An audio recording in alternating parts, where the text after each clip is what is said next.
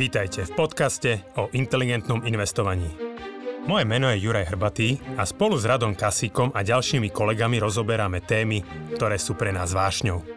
Finančné vzdelávanie, šetrenie a investovanie sú oblasti, ktorými vo Finaxe žijeme každý deň. V tomto podcaste sme spojili naše vedomosti, aby sme vám pomohli žiť pokojnejší život vďaka dobrému finančnému zabezpečeniu. Stiahnite si do mobilu našu aplikáciu Finax a nezmeškáte nové podcasty, blogy či skvelé webináre. Dobrý deň, milí inteligentní investori. Vítam vás pri podcaste a videu Finax radí. Moje meno je Radoslav Kasík, so mnou sú tu dnes Juraj Hrbatý a Jan Tonka. Ahojte páni. Ahoj. Dobre, môžeme prejsť na otázky, o čom, o čom toto Finax radí je. Dobrý deň, vo Finaxe mám zhruba 60% svojho majetku a prestáva sa mi páčiť na investovaní do ETF, ako je S&P 500 jedna vec. Vysvetlím. Čím je firma väčšia, tým väčší obnos peňazí z mojej čiastky do nej putuje. Ak investujem 1000 eur, tak do tej poslednej 500 spoločnosti ide možno 1 cent a do spoločnosti ako Apple ide možno 90 eur. Čím drahšia teda akcia je, tým drahšia bude vďaka obrovskému kapitálu, ktorý do nich z ETF putuje. Osobne som presvedčený, že spoločnosti ako Facebook a Apple už majú najlepšie časy za sebou, pretože prestali udávať smer, ale už iba kopírujú trendy. Poslednú dobu vidím na trhu investovania do ETF obrovský hype. Historicky vždy platilo, že treba robiť skôr opak toho, čo robia všetci. Nedáva preto zmysel skôr zveriť čas majetku stock picking správcom, ktorí budú hľadať podhodnotené spoločnosti? Minimálne aspoň časťou svojho majetku ako hedging voči ETF a nemať celý majetok len vo Finaxe. Keď napríklad nie ste fanúšikovia Bitcoinu, tak dobrý investor by do neho zainvestoval práve kvôli hedgingu, nie? Čo si o tom myslíte? Ďakujem za odpoveď. Nech začne Janči, ja som teraz rozprával. Akože ja tam vidím asi tak 10 otázok, o ktorých môžeme akože diskutovať. A, a začnem niekde ku koncu tej otázky a tam padlo, že či by dobrý investor nemal robiť niečo iné ako tá väčšina, že jednoducho, že to, čo fungovalo v minulosti alebo to, čo fungovalo dlhodobo, že nemusí už fungovať teraz.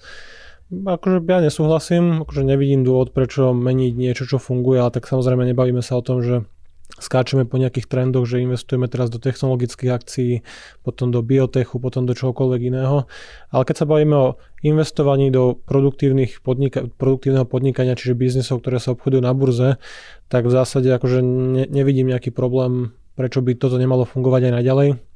A to, čo fungovalo vždy historicky. Investuješ do nehnuteľnosti, investuješ do akcie, do nejakého podnikania, prípadne podnikateľom požičiavaš vo forme nejakých dlhopisov, požičky jednoducho s nejakým fixným výnosom. Čiže máme tu nejaké základné triedy aktív, ktoré fungujú stovky tisícky rokov. Potom sa už len bavíme o tom, že kedy k tomu bežný človek mal prístup cez dané aktívum investovať, ale akože nevidím dôvod, prečo by zrazu sme mali vymýšľať nové triedy aktív a prečo by už nefungovalo to, čo fungovalo akože nejako stovky tisícky rokov doteraz.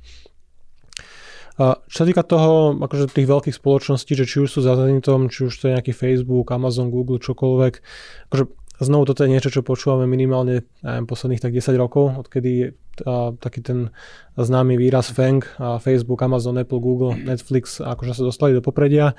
A, akože znovu by som nesúhlasil úplne, mnohí obvinujú, alebo teda akože označujú spoločnosť Apple ako firmu, ktorá je príliš veľká, aby vedela nejako inovovať. Keď si vezmeme, stále to vedia, stále vedia rast, stále vedia predávať ten podiel v indexoch majú niekde okolo 4%, myslím. A je to len dôsledok toho, že majú obrovské tržby, všetci ľudia chcú ich výrobky alebo služby. Keby sme si vlastne len z Apple odstrihli takú tú ich sekciu tých wearables, čiže to, čo nosíš na sebe, čiže nejaké hodinky, Airpody, tak už táto samostatná vetva Apple by bola jedna zo 100 najhodnotnejších spoločností v Amerike. Teraz sa bavia o tom, že možno budú robiť nejaké elektromobily alebo nejaké auta. Myslím, že to je nejaký projekt, na ktorom dlhodobo pracujú. Majú streamovaciu službu, nastúpili síce neskoro, ale majú tam akože veľa subscriberov, vyhrali už aj Oscara, myslím teraz akože posledne, čiže ja by som akože určite neodpisoval tie veľké firmy, kde práve oni majú výhodu vďaka tej škále, že keď zarábaš desiatky miliard ročne, tak práve vieš investovať obrovské peniaze do výskumu, do vývoja a vieš predbehnúť možno tie malé firmy, ktoré jednoducho majú ten začiatok podstatne ťažší, vedia kupovať tú konkurenciu, dobrý príklad určite aj Facebook.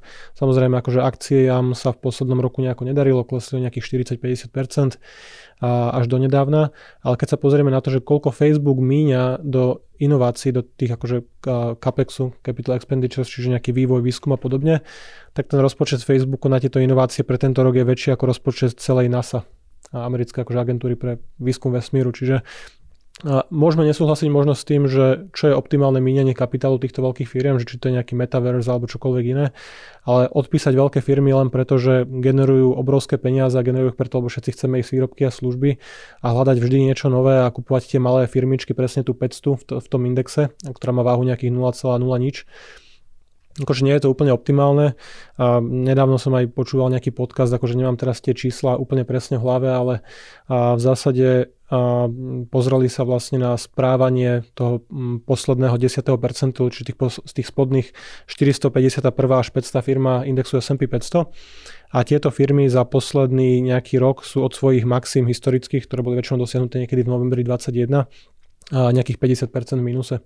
Čiže bavíme sa o tom, že index je v minuse 13-14%, ale tie najmenšie firmy, ktoré častokrát idú na hranu, nemajú takú silnú finančnú situáciu, nemajú také tržby, toľko zákazníkov, tak jednoducho tam by človek odpísal 50%. A či už je to nejaký takýto špecifický technologický index Nasdaq, alebo tieto malé firmy, alebo také tie známe fondy ARK, ktoré boli jednu, jednu dobu veľmi populárne a samozrejme už prišli o všetok ten nadvýnos, ktorý vyzeral akože úžasne. Čiže sú rôzne trendy, nevidím dôvod, akože prečo takto preskakovať medzi tými vlnami a už teraz sa nám aj potvrdilo, že tak ako niečo rýchlo, e, rýchlo vie vyrast, tak rýchlo to vie aj zhorieť a vrátiť sa to naspäť na zem.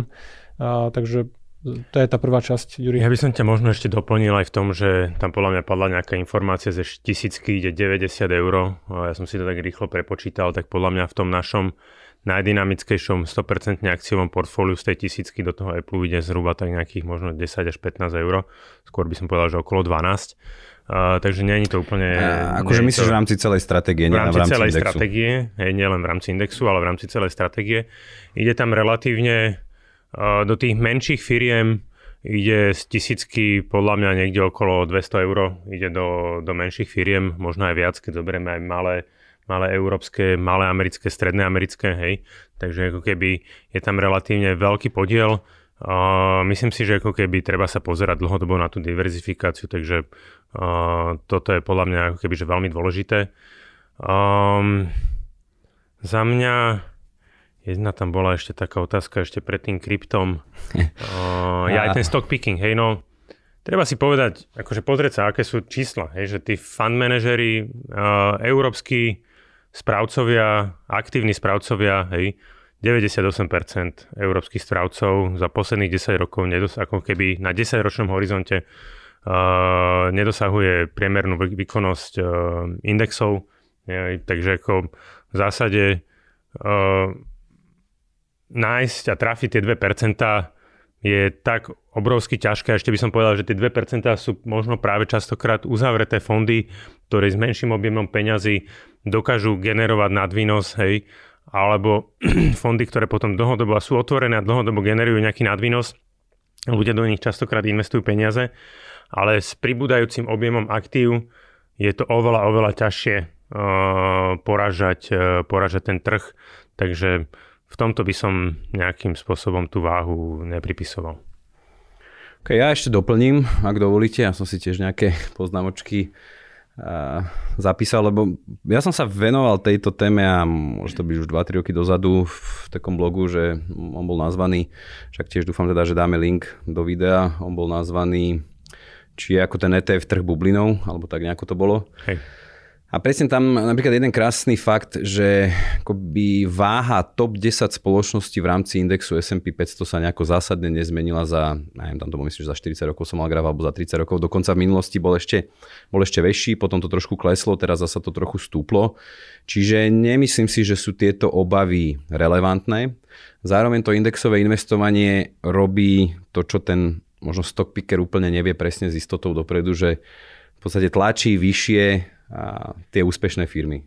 E, že keby to bolo presne takto, ako, ako tu pán píše, mm, tak dneska tie straty napríklad, alebo ten vývoj, tá výkonnosť tých top 10 akcií je asi veľmi podobná. Ale keď sa pozriem treba na 10 najväčších pozícií v rámci toho ETF S&P 500, tam je Apple, Microsoft, Amazon, Tesla, Google, Berkshire Hathaway, Nvidia, Facebook a United Health. Že treba z Berkshire, ak sa nemýlim, je zelený od začiatku roka. Áno.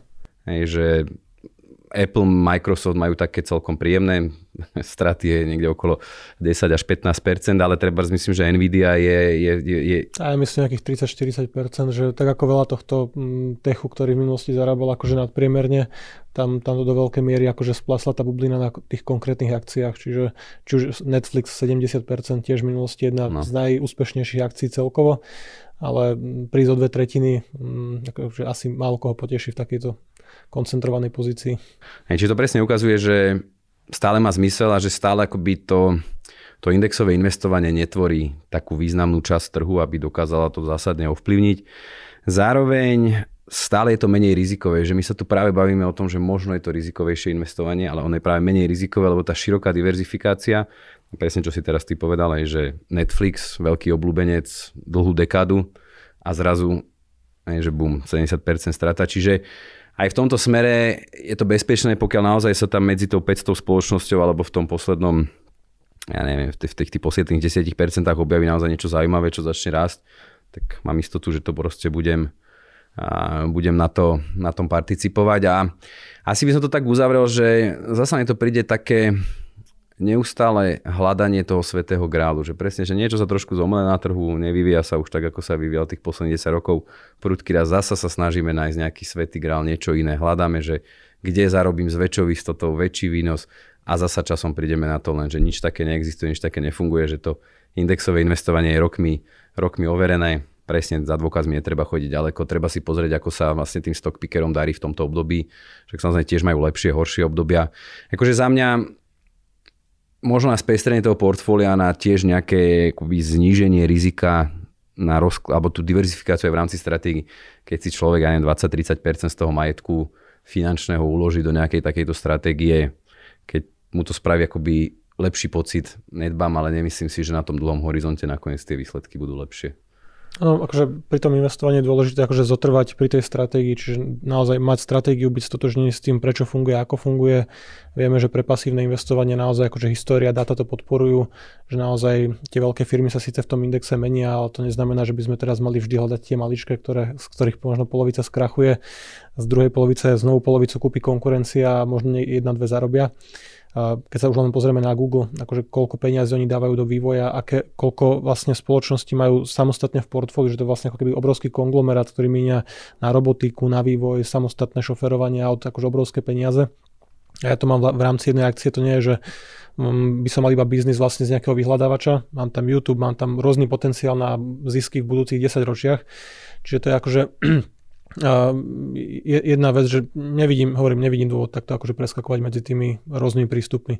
Ale ako hovoríš ty, že keď niekto si vyberie stratégiu, ktorá je možno viac technologicky naklonená, a vlastne vďaka tomu, že sám si vybral tú stratégiu, dokáže prekonávať rôzne tie poklesy, ktoré prídu pre pasívne investovanie, pre indexie, pre rôzne stratégie, že keď ja by som bol veľmi presvedčený o tom, že nejaké environmentálne investovanie je správne, to ESG, som s tým stotožnený a vďaka tomu dokážem vysedieť 60% pokles, tak akože nemusí to byť zlý prístup z toho behaviorálneho hľadiska, že nie je to optimálna stratégia, ale stratégia, ktorej sa vieš držať dekády, je lepšie ako niečo, kde budeš takto preskakovať, že teraz sa darí techu, teraz prišlo niečo nové, teraz Bitcoin, teraz iná mena, proste NFT alebo čokoľvek.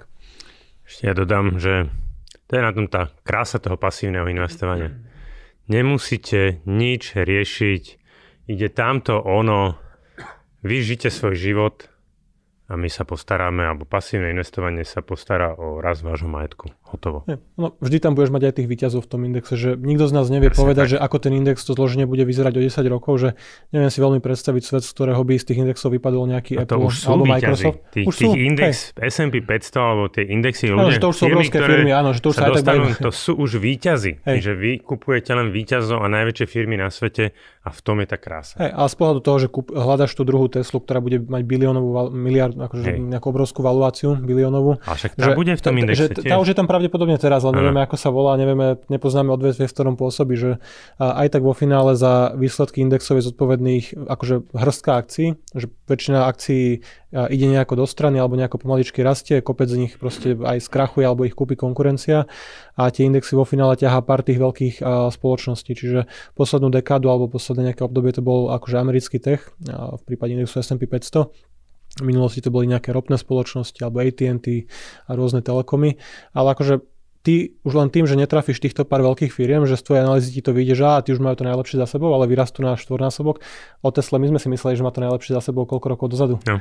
A toto nám úplne ušlo, že OK, boli sme takí trošku mrzutí, že ju zaradili do indexu pri takejto valuácii, že prečo sú drahšie ako celý automobilový trh. A odvtedy koľko sa zdvojnásobila? Alebo ne, cirka tak nejako. Ja som Aj... si už pri 100 dolárov myslel, že je. No a, a to, že máme nejaký názor, ale nebojujeme s tým, že proste necháme sa presvedčiť, presvedčiť tou budúcnosťou a očividne tam Tesla bude v nejakej forme figurovať, to je či to je batéria auta alebo nejaký iný biznis a jednoducho máme nakúpené aj to a zarobí nám aj niečo, s čím úplne nie, že sú, nesúhlasím, ale nie sme úplne presvedčení, že to je úplne najlepšia investícia. Ja ťa pobavím, Janči, teraz ja som Teslu prvýkrát kupoval, to ešte vlastne predchádzajúceho obchodníka za 33 dolárov. No, dneska okolo tisícky? Tak bola, no, však ten high mala 1300 a predával som to spokojný na nejakých 45. Jak si, je, si spravil, spravil, si 50% král sveta. Perfektné, to bol za krátky čas. No. No. Už, už som sa nikdy to nevrátil, aj už bola drahá vždy. Ďalej. Tak. Dobre páni, stihli sme len jednu otázku, bola taká väčšia. A, a ten, ten čas, ktorý máme vyhradený, sme vyčerpali. Tak ja vám ďakujem veľmi pekne. Verím teda, že sme aj hm, tohto nášho poslucháča, klienta upokojili aj ostatných iných, že nie je proste tá trhová situácia nie je nikdy dôvodom na zmenu investičnej stratégie a keď je proste rokmi overená, tak netreba špekulovať. Treba sa toho držať, je to možno nudné, nezabavné, ale funguje to. No. Také, to, také to má byť. tak to má byť, no. Aj ďakujem veľmi pekne za pozornosť a nezabudnite si kúpiť listok na manifest a stretnúť sa s nami osobne. Teším sa opäť do skorého videnia. Dovidenia, do počutia. Do počutia.